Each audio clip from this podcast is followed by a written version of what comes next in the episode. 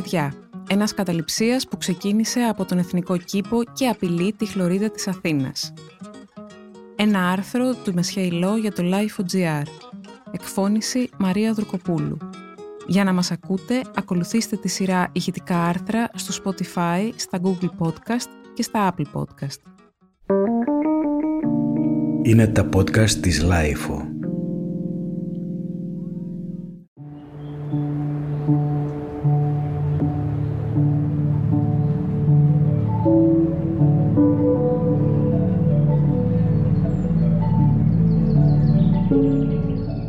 Παντού γύρω σου. Στις άκρες δρόμων, στις αυλές μονοκατοικιών, σε ερήπια σπιτιών, φυτρωμένες ανάμεσα στα χαλάσματα, σε ολόκληρες συστάδες στην Πυραιός, στον περιφερειακό του Λικαβητού, στο Γκίζι, στα Εξάρχεια, στον Κεραμικό, σε κάθε περιοχή του κέντρου της Αθήνας και στα περίχωρα, ακόμα και πάνω στα μάρμαρα της αρχαίας αγοράς, με καταστροφικές συνέπειες.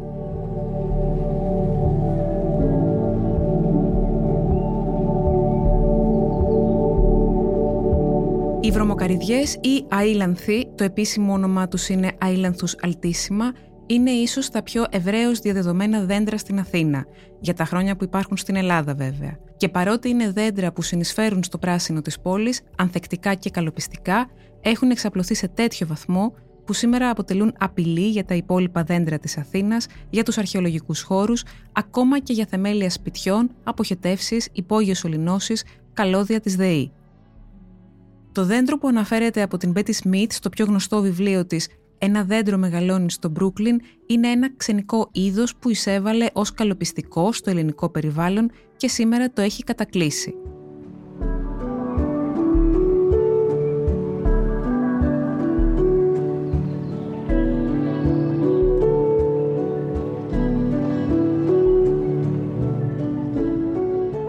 Η ιδέα για αυτό το ρεπορτάζ ξεκίνησε από μια τυχαία συνάντηση με τον ηθοποιό Μιχάλη Σαράντη που έβλεπε αρκετά ποιητικά μια βρωμοκαριδιά στη γειτονιά του να καταπίνει μια κουτσουπιά και να την εξαφανίζει αποκτώντας μια ιδιαίτερη σχέση αγάπης και μίσους με το δέντρο που υπάρχει παντού αλλά κανείς δεν προσέχει.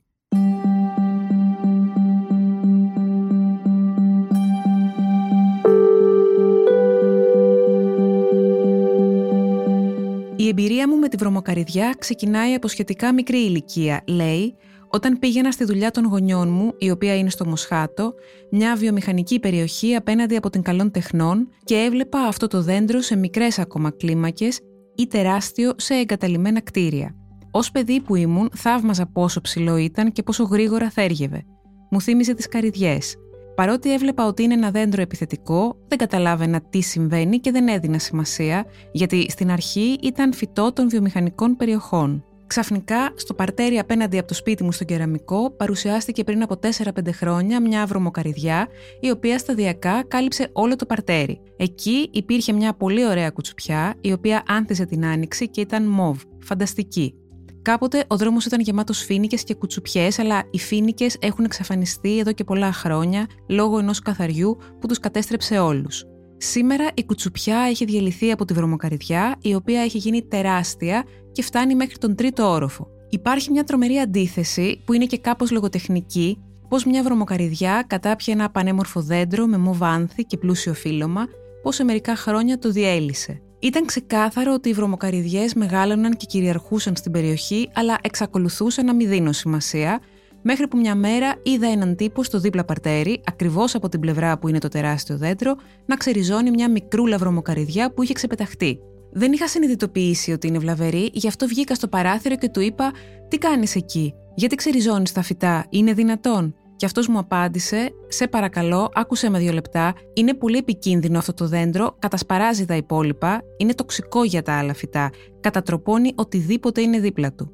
Από τότε κοιτάω επίτηδες που υπάρχουν βρωμοκαριδιές και όπου βρω μικρούλα πάω και την ξυλώνω, γιατί κατάλαβα ότι με τους ρυθμούς που αναπτύσσεται και τρέχει αυτό το δέντρο θα καταπιεί και τα λίγα εναπομείναντα δέντρα της πόλης. Ο κεραμικός είναι γεμάτος βρωμοκαριδιές. Επειδή υπάρχουν εγκαταλειμμένες μονοκατοικίες, έχουν ξεπεταχτεί παντού. Φυτρώνουν στα μπάζα, στα γκρεμίσματα, ακόμα και στους οβάδε και στις τρύπες των κράσπεδων. Έχουμε κατακλειστεί από αυτό το δέντρο. Παρατηρώ αυτό το φαινόμενο πάνω από δύο χρόνια μέσα στην πόλη, στα Εξάρχεια, στην Κυψέλη, στον περιφερειακό του Λικαβητού και θεωρώ ότι πρέπει να γίνει κάτι για να προστατεύσουμε τα υπόλοιπα δέντρα που υπάρχουν σε πλατείες και δρόμους.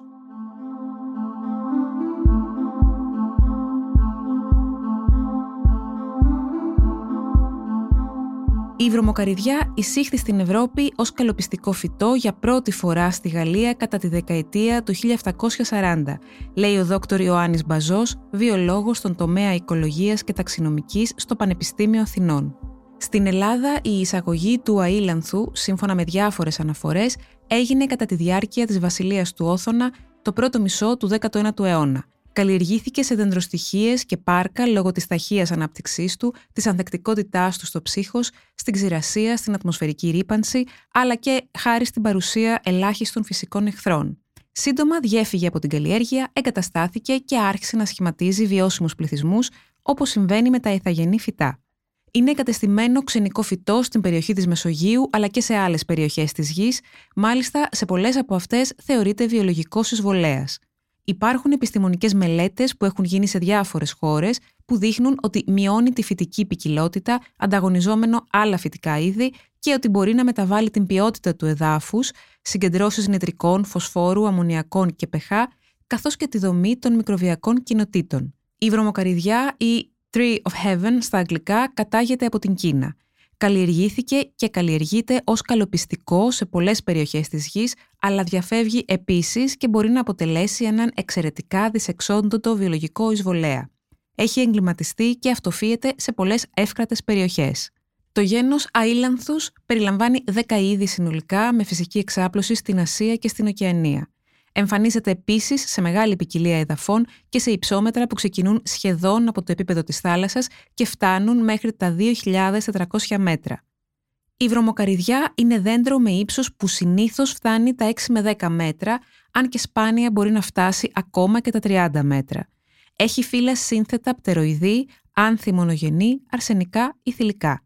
Τα αρσενικά άνθη έχουν δυσάρεστη οσμή. Παράγει πολύ μεγάλο αριθμό πτερυγιοφόρων καρπών, τα σαμάρια, που περιέχουν ένα και μοναδικό σπέρμα.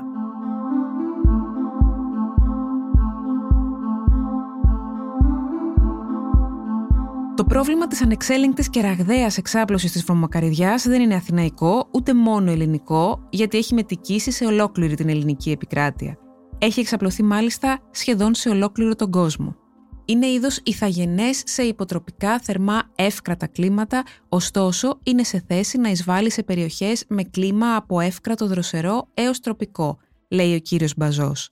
Στη Νότια Αφρική εισβάλλει στα όρια δασών, στις άκρες δρόμων και στις όχθες ποταμών, σε δροσερές και υγρές θέσεις. Στην Ευρώπη και ιδιαίτερα στην περιοχή της Μεσογείου έχει επικίσει διαταραγμένες θέσεις σε άκρες δρόμων, παλαιούς αγρούς, θαμνώδεις εκτάσεις και άκρες δασών είναι πολύ συνηθισμένο είδος σε αστικές περιοχές. Είναι το πιο διαδεδομένο ξυλώδες ξενικό είδος που εισβάλλει σε δασικές περιοχές των ΗΠΑ και εμφανίζεται σχεδόν όπου η υγρασία το επιτρέπει. Είναι είδος ανθεκτικός στην ξηρασία καθώς μπορεί να μειώνει τη διαπνοή κατά τη διάρκεια του θερμότερου σημείου της ημέρας.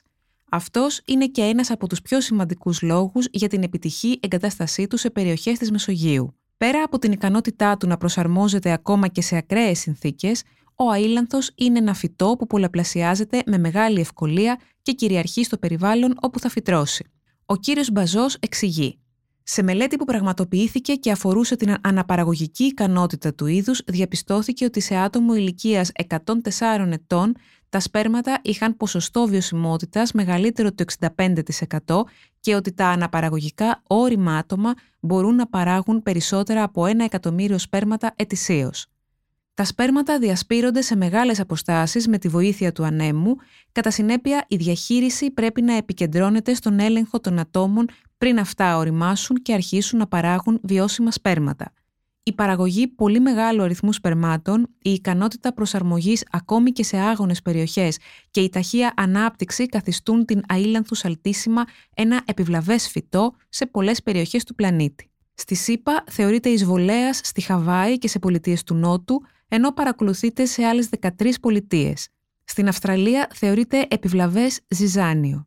Στην Νότια Αφρική έχει χαρακτηριστεί ως ζυζάνιο κατηγορίας 3, σύμφωνα με σχετικό νόμο, και οι κάτοχοι γης είναι υπεύθυνοι για τον περιορισμό της εξάπλωσής του. Στην Ευρωπαϊκή Ένωση περιλαμβάνεται στον κατάλογο ειδών κοινοτικού ενδιαφέροντος για την πρόληψη και διαχείριση της εισαγωγής και εξάπλωσης των εισβλητικών ξενικών ειδών. Περιλαμβάνεται επίσης στον κατάλογο των φυτικών εισβολέων του Ευρωπαϊκού και Μεσογειακού Οργανισμού Φυτικής Προστασίας. Είναι κυριολεκτικά αδύνατο να το ξεπαστρέψεις, λέει ένας μηχανικός σε βιοτεχνία του βοτανικού. Φύτρωσαν ταυτόχρονα δύο δέντρα το 2010 στο οικόπεδο της βιοτεχνίας, το ένα στην πίσω αυλή και το άλλο ακριβώς δίπλα στην είσοδο. Θεωρήσαμε τύχη το ότι φύτρωσαν δύο δέντρα στο χώρο μας που μάλιστα μεγάλωναν με ταχύτατο ρυθμό και πρασίνιζαν το περιβάλλον.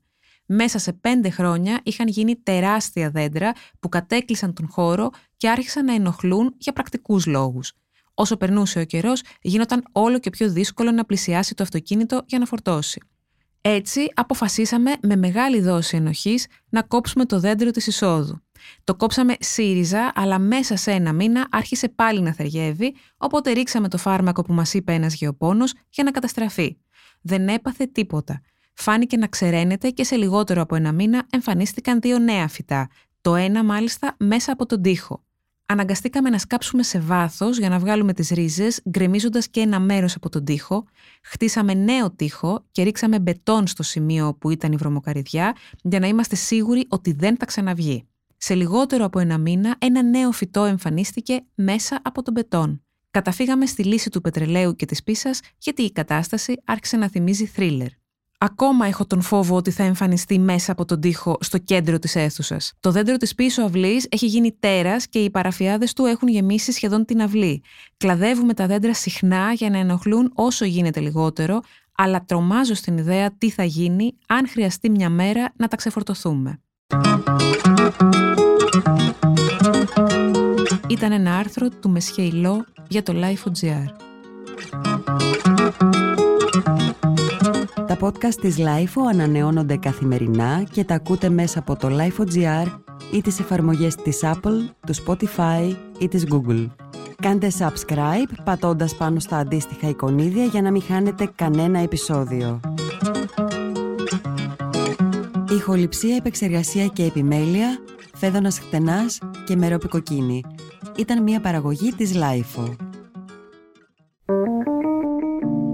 Είναι τα podcast της LIFO.